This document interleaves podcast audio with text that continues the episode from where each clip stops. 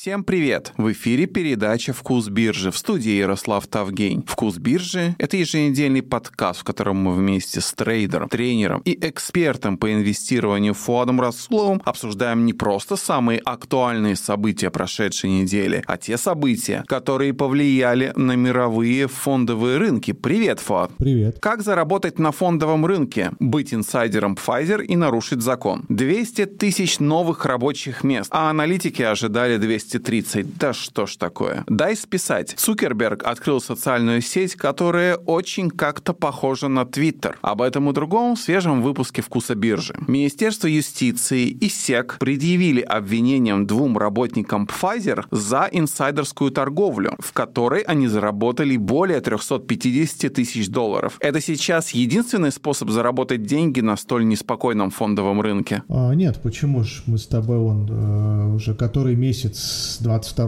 года, с октября, постоянно говорим о бычьем рынке, и он действительно бычий и вырос достаточно неплохо. А, что случилось? Тут, да, два, двое ребят, работников Pfizer, точнее, один точно работник Pfizer, который был а, главным э, статистическим, тут правильно, Senior Statistical Programming Lead, да, главным в команде программистов по статистике, э, человек просто узнал о том, что новый препарат, Паксловид, прошел клинические требования. Ему об этом сообщил его непосредственный начальник. Э, он причем ответил в чате «Oh, really?» Типа, да, я встревожен, приятно, что закончились удачно испытания. И как только он узнал об этом в корпоративном чате, что он сделал? Он со своим другом вложил деньги даже не в акции, он купил опционов uh, Pfizer. Объясню, почему опционов. Uh, для опционов нужно в разы меньше денег – если ты покупаешь акции Pfizer в надежде на рост, потому что у тебя инсайдерская информация, ты только что узнал, да, в корпоративном чате, что испытания прошли успешно, да, клинические испытания, и, а, скорее всего, когда об этом узнает рынок, а он должен был узнать на следующий день, Ему причем э, руководство так и написало в чате, что э, завтра или скоро, да, завтра об этом узнает, э, так сказать, да, публика, все остальные. А, так вот, если ты покупаешь акции, тебе нужно вложиться да, на всю сумму стоимости этих акций. Ну или с плечом один к двум в лучшем случае. Иногда внутридневно один к трем брокер позволяет. А, то есть, если у тебя 100 тысяч, акции Pfizer стоят там 100 долларов, то ты покупаешь 1000 акций, после новости цена на акцию э, взлетает, ну, как в данном случае, на 11%, и твои 100 тысяч превращаются в 111 тысяч. Доходность 11%. Второй случай, второй вариант заработать на этом в разы больше, большую доходность. Кстати, ребята заработали, э, у одного доходность была, сейчас я точно скажу, 2458% за какой-то промежуток, да, тут не, годовая, скорее всего, а именно доходность сделки. Так вот, они купили опционы вне денег. Что это такое? Э, допустим, акция стоит 100 долларов, они покупают не саму акцию, они покупают право на покупку этой акции, допустим, по 110 долларов. То есть, если бумага остается ниже 110, право не реализуется, они теряют стоимость этого опциона. Ну, допустим, как лотерейный билет. Да? Не люблю это сравнение, но тут идеально оно подходит. То есть, они купили лотерейный билет за небольшую цену, что бумага уйдет выше, допустим, 110. Заплатили за этот лотерейный билет совсем немного, допустим, там 50 центов потому что в моменте рынок не знал об этом э, клиническом испытании, не знал, что оно а, прошло успешно, и с чего бы, э, допустим, через неделю бумаги стоят 110, вот сейчас 100, и у рынка нет подозрений, что все хорошо. А у этого парня были подозрения, и он купил допустим, 110 Тут просто нет данных, а, пока не огласили точные цифры, что почем они покупали. Мы, мы знаем, сколько они заработали. 350 тысяч заработал один из них. А, так вот, он покупает 110 лотерейный билет, платит маленькую премию 50 центов за акцию и, и, и ждет. Бумага улетает на 11% вверх, то есть со 100 до 111 он с 50 центов зарабатывает целый доллар, потому что по 110 купил, а сейчас 111, по 111 продал доллар. Вложил 50 центов, взял 100% взял, допустим, за день или за неделю. А вот таким образом опционы позволяют увеличить доходность. Ты покупаешь не сам актив, не платишь за него, да, огромную сумму, а покупаешь э, дешевенький лотерейный билет, который это, в общем, никому и не нужен, никто не подозревает, что будет всплеск, будет уход цены вверх, и они очень дешево стоят, они даже могут центы стоить. Но, но, конечно же, ребята не подозревали, что все это фиксируется, что какой-то объем – во-первых, этот парень никогда с 2018 года, точнее, ни разу не торговал акциями собственной компании, где он работает. То есть на своем брокерском счету с 2018 года не было ни одной операции по акциям Pfizer. Более того, он, по-моему, даже никогда не покупал опционы на акции Pfizer. Это уже подозрительно. Ровно за день до, оглаш... до огласки, да, до оглашения результатов клинических испытаний, вдруг он а, на огромную сумму а, если он 350 тысяч заработал, то вложил он, да, в эту сделку, тут есть цифры где-то, 8380, видишь, какая доходность, он из 8380 сделал 214 а, тысяч, по-моему, с другом вдвоем они заработали 350, э, а, и вот такая доходность получилась, получилась почти 2500%. Это очень подозрительно, более того, хотя Pfizer не мелкая какая-то компания, достаточно крупная, в капитализации, вероятно, какие-то дальние вот эти э, называемых лотерейные билеты, дальние лотерейные билеты, возможно, э, были не особо ликвидны, э, особых объемов не было по этим контрактам, и вдруг кто-то одной сделкой или несколькими сделками покупает на 8380 а, именно вот этих колл-опционов. Не самой бумаги, для самой бумаги это вообще мелочь, 8000 долларов в акциях Pfizer, да. Э, это за несколько секунд такой объем, наверное, пройти может. А, в общем, это вызвало подозрение, сразу же включилась красная лампочка, на контроль поставили сделку, у брокера, скорее всего, выяснили, кто контрагент, кто а, да, стоит за этой сделкой, пробили, оказалось, что этот человек работает Pfizer, ну и все, дальше уже можно а, особо ничего и не копать. А, хотя он утверждает, сам работник Pfizer утверждает, что он всего лишь использовал публичную информацию, но все очевидно, запись в чате есть, как э, говорит представитель департамента и комиссии по ценным бумагам а, за день, э, даже не за день, в день покупки а, был разговор в чате, а, работник Pfizer узнал информацию о успешных клинических испытаниях именно в корпоративном чате и сразу же купил и э, через несколько дней, по-моему, на следующий день продал. Вот такая вот история инсайдерской торговли. Кстати, несколько обвинений выдвинуто, и по каждому из них ему светит 20 лет. Представь себе, из-за 214 тысяч долларов а, десятки лет суммарно грозит ему вот за такую инсайдерскую торговлю. Это серьезное преступление в США, да, и мы понимаем, почему, если бы такие сроки были бы не такие длинные, долгие, то а, мы бы видели больше инсайдерских сделок и злоупотребляли бы этим практически все. А на акции Pfizer это как-то повлияло или слишком мелкая история? Я думаю, ну вот статья опубликована была э, неделю назад, расследование, все это практически закончилось, да, суда еще не было. Я не думаю, что такие вещи влияют на стоимость акций, потому что компания Pfizer, она не виновата в том, что произошло такое. Хотя я вижу на графике а, падение, кстати, совпадает по сроку, но явно это, это совпадение. А, нет, раньше было, еще, раньше, э, чем статья была опубликована, до публикации а, было сильное падение с 38 долларов до 35 с чем-то, 36, ну, относительно сильное.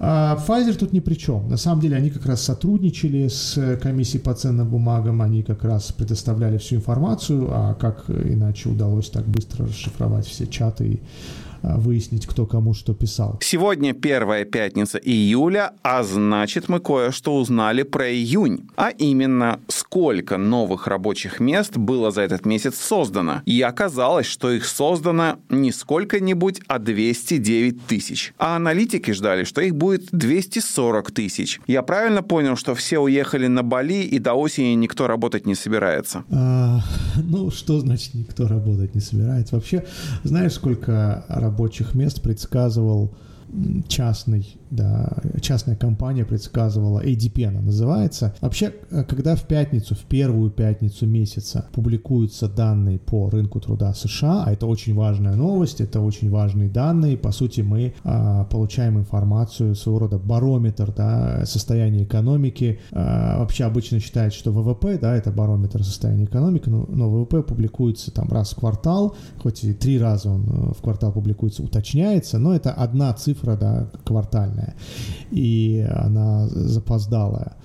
И самым, наверное, самой горячей, самой такой свежей информацией, прям э, хорошо, неплохо отражающей состояние экономики, считается количество новых рабочих мест, э, в данном случае в США. И вот первая пятница месяца опубликовали, выяснилось, что в Америке да, 209 тысяч рабочих мест создано, ожидали 230. Это много. 209, даже 209 это много. Но в среду а, негосударственный орган, а, частная компания консалтинговая ADP, она публикует свои данные, альтернативные по своим каналам, по своим расчетам, по своей статистике. И вот в среду они объявили, что было создано 497 тысяч рабочих мест. Представляешь, полмиллиона эта информация рынкам не очень понравилась. А, объясню почему.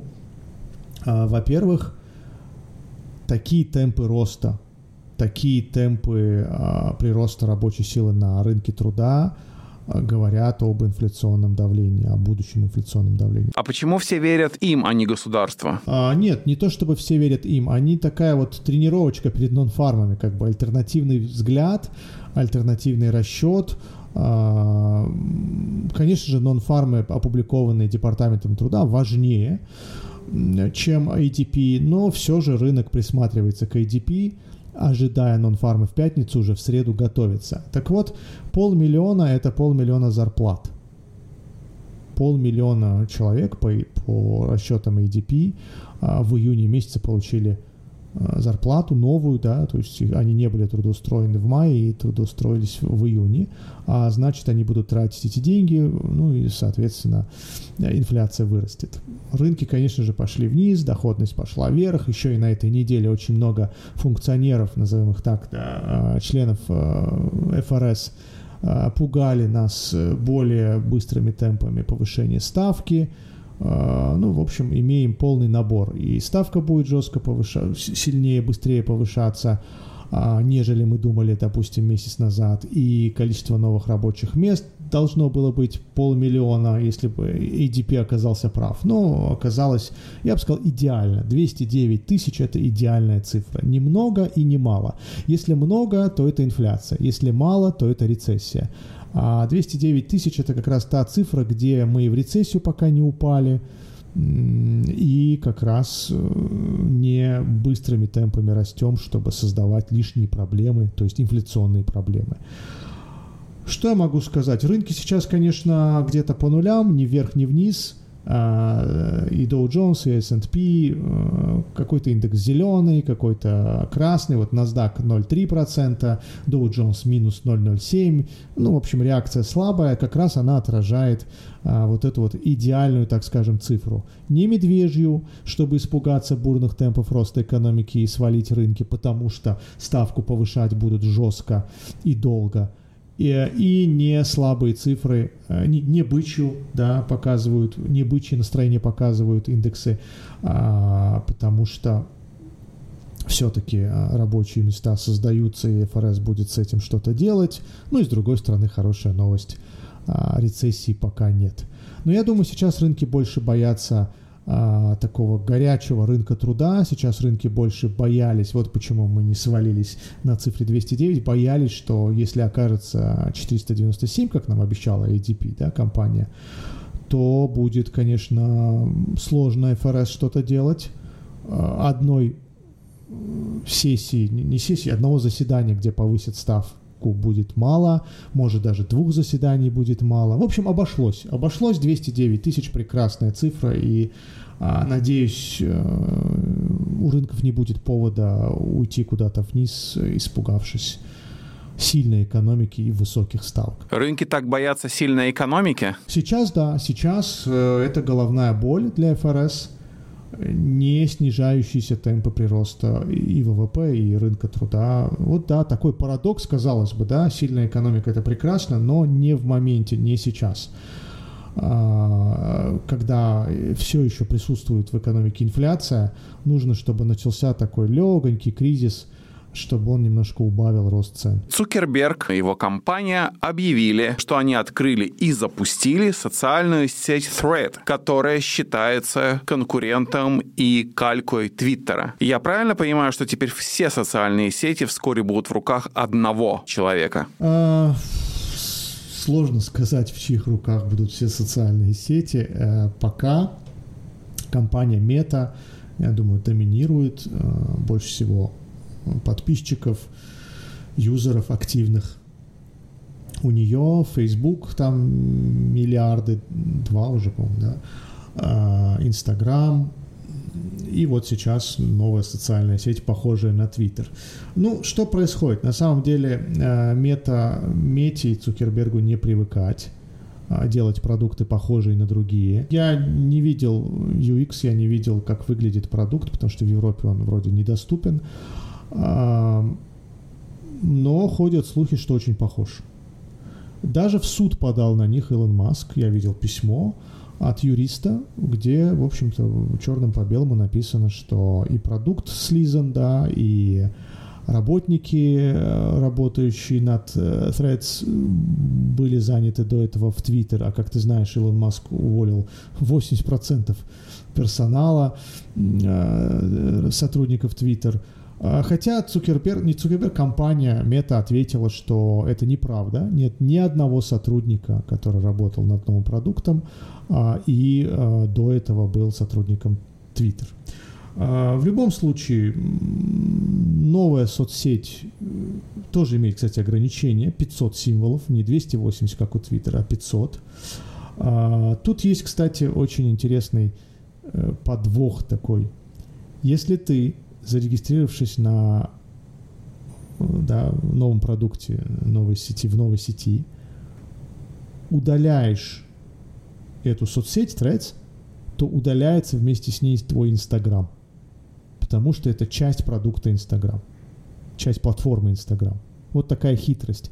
С одной стороны, это может отпугнуть, а с другой стороны, те, кто уже зарегистрировался, а их 30 миллионов, за 16 часов было зарегистрировано в новой социальной сети 30 миллионов человек, а, они могут просто числиться как активные участники, как активные юзеры, а, не удалять новую соцсеть, потому что страшно Инстаграм полетит, да, вместе с ней. Можно деактивировать, но если ты удаляешь, то удаляешь вместе с Инстаграм.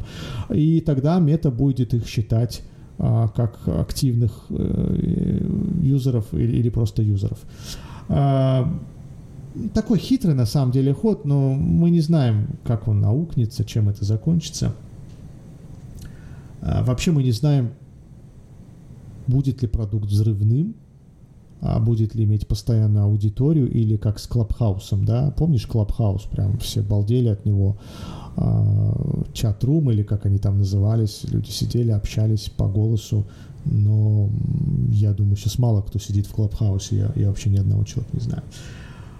А, в то же время у Twitter в последнее время очень много проблем. Вот, помнишь, мы записывали, я сказал, после покупки Илона Маском компании Twitter можно будет зашортить. Но, к сожалению, Twitter уже не публичная компания, не котируется на бирже, это, да, private частная компания в руках у Илона Маска. 44 миллиарда он за нее отдал. А у Твиттера ряд таких вот проблем. Ну, во-первых, это технические проблемы постоянные. Вначале их вообще очень много было, когда Илон Маск пришел.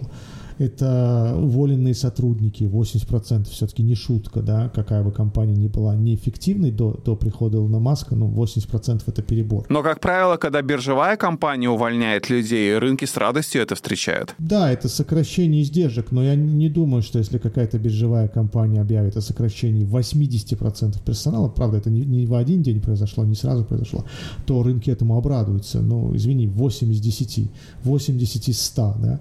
А, дальше была критика из-за ослабления модерации. Теперь Илон Маск ввел ограничения в прокрутке ленты. А, в зависимости от типа аккаунта ты можешь просматривать какое-то определенное количество твитов да, в день. А, очень много было недовольства, ну очень много. Я даже сохранил некоторые твиты на русском языке, которые были забавные, смешные, такие мемы даже, я бы сказал. А чья это проблема, Илона Маска или тех, кто недоволен? Ну, те, кто недоволен, конечно, как-нибудь переживут это, а, а Илон Маск получил массу негатива, тут страдать может лояльность а, юзеров. Э, ну, я думаю, что да, это проблема. А зачем он это сделал? Ну, вот прямо сейчас мне в голову не приходит ни одна идея, почему он ограничил а, прокрутку ленты, что он хотел на, на платные аккаунты всех переключить, чтобы люди а, платили вот эти 8 долларов и получали больше возможностей. А, вообще сейчас идет дикая, жесткая конкуренция, особенно после выхода продукта от Мета. И э, ждите много новых пряников, фишек и от тех, и от других потому что конкуренция, настоящая конкуренция, настоящая война началась прямо сейчас, да. А, несмотря на судебный иск, несмотря ни на что, я думаю, Мета подготовилась к тому, что Илон Маск может подать а, иск. Более того, Илон, Илон Маск вызвал Цукерберга на бой. Мы в прошлом подкасте говорили с тобой о Колизее. Возможно, что этот бой а, боксерский э, пройдет в Колизее, э, потому что представитель правительства Италии обратился лично к, по-моему, к Илону Маску и предложил вот такую вот идею. Что еще интересно? У Twitter 363 миллиона пользователей, у Threads за день, за 16 часов первые, да, было 30 миллионов, то есть 10% Твиттера. Но это не значит, что каждый день они будут прибавлять по 30 миллионов. А, так что Маску нужно быть готовым работать э, больше, эффективнее сразу в двух компаниях и в Тесле, там тоже жесткая конкуренция. Вчера или позавчера BYD выпустила новую модель, которая является прямым конкурентом y, модель Y.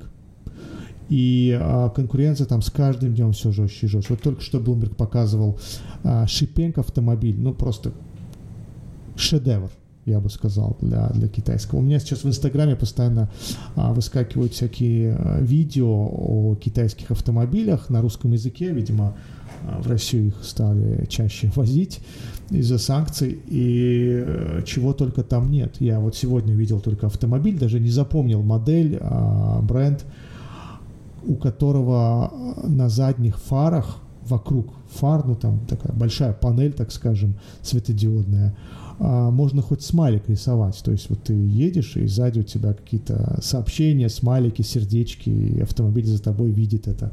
Вот такой хай-тек. Двери открываются там на 90 градусов. А, в общем, много интересного сейчас происходит в мире электромобилей. И, а, кстати, вчера или позавчера китайские компании вместе с Теслой заключили какое-то рамочное соглашение. Надеюсь, оно не нарушает антимонопольные законы а, так что ценовые войны, возможно, прекратились. А, шли жесткие ценовые войны. Тесла снижала цену пять раз, они, они только в этом году снизили. А, правда, не в США, в Китае. Это, кажется, называется картель? Я думаю, до картеля там не дошло дело, потому что а, сразу несколько жестких конкурентов. Всего лишь, наверное, они договорились а, не снижать, вести честную конкуренцию. По-моему, там что-то было вроде честной конкуренции а, не демпинговать, не знаю. Ну, я не думаю, что там есть какие-то нарушения, потому что это уж слишком явно было бы Илону Маску и десяткам китайских производителей заключать вот такие, еще и в Китае заключать вот такие соглашения. А, с одной стороны, да, э, не от хорошей жизни, с одной стороны, э, возможно, это вынужденный шаг, чтобы не идти на вечные ценовые войны, вечно снижать маржу, а, демпинговать В общем, Илон Маск должен быть готовым к тому, что сразу в двух его крупных бизнесах, а Twitter тоже можно назвать крупным бизнесом, 44 миллиарда все-таки он отдал за это, и в Тесле его ждет конкурентная борьба. Ну, потребитель от этого только выиграет.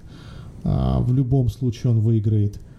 А, так что с попкорном наблюдаем. А зачем это мете? Вот смотри, э, у Твиттера 300 миллионов пользователей, у Фейсбука 2 миллиарда. То есть они же вообще не конкуренты. Ты сейчас критиковал Илона Маска за то, что он решил что-то изменить, но я правильно понимаю, что Цукерберг увидел угрозу в этом новом детище Илона Маска и решил ее вот так вот предотвратить? Ну, не то чтобы прям угрозу-угрозу. А, я не думаю. Вот Твиттер лет пять назад насчитывал 320 миллионов пользователей.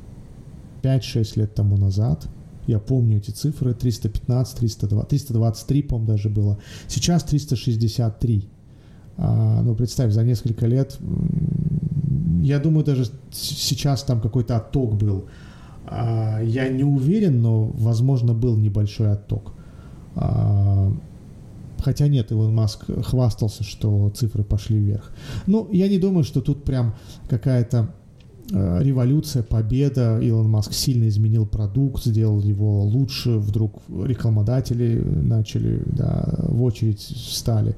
А, что-то, возможно, стало лучше, но тут ничего не поделаешь. Бизнесу а, сколько лет? 2006, 2023, 16 лет.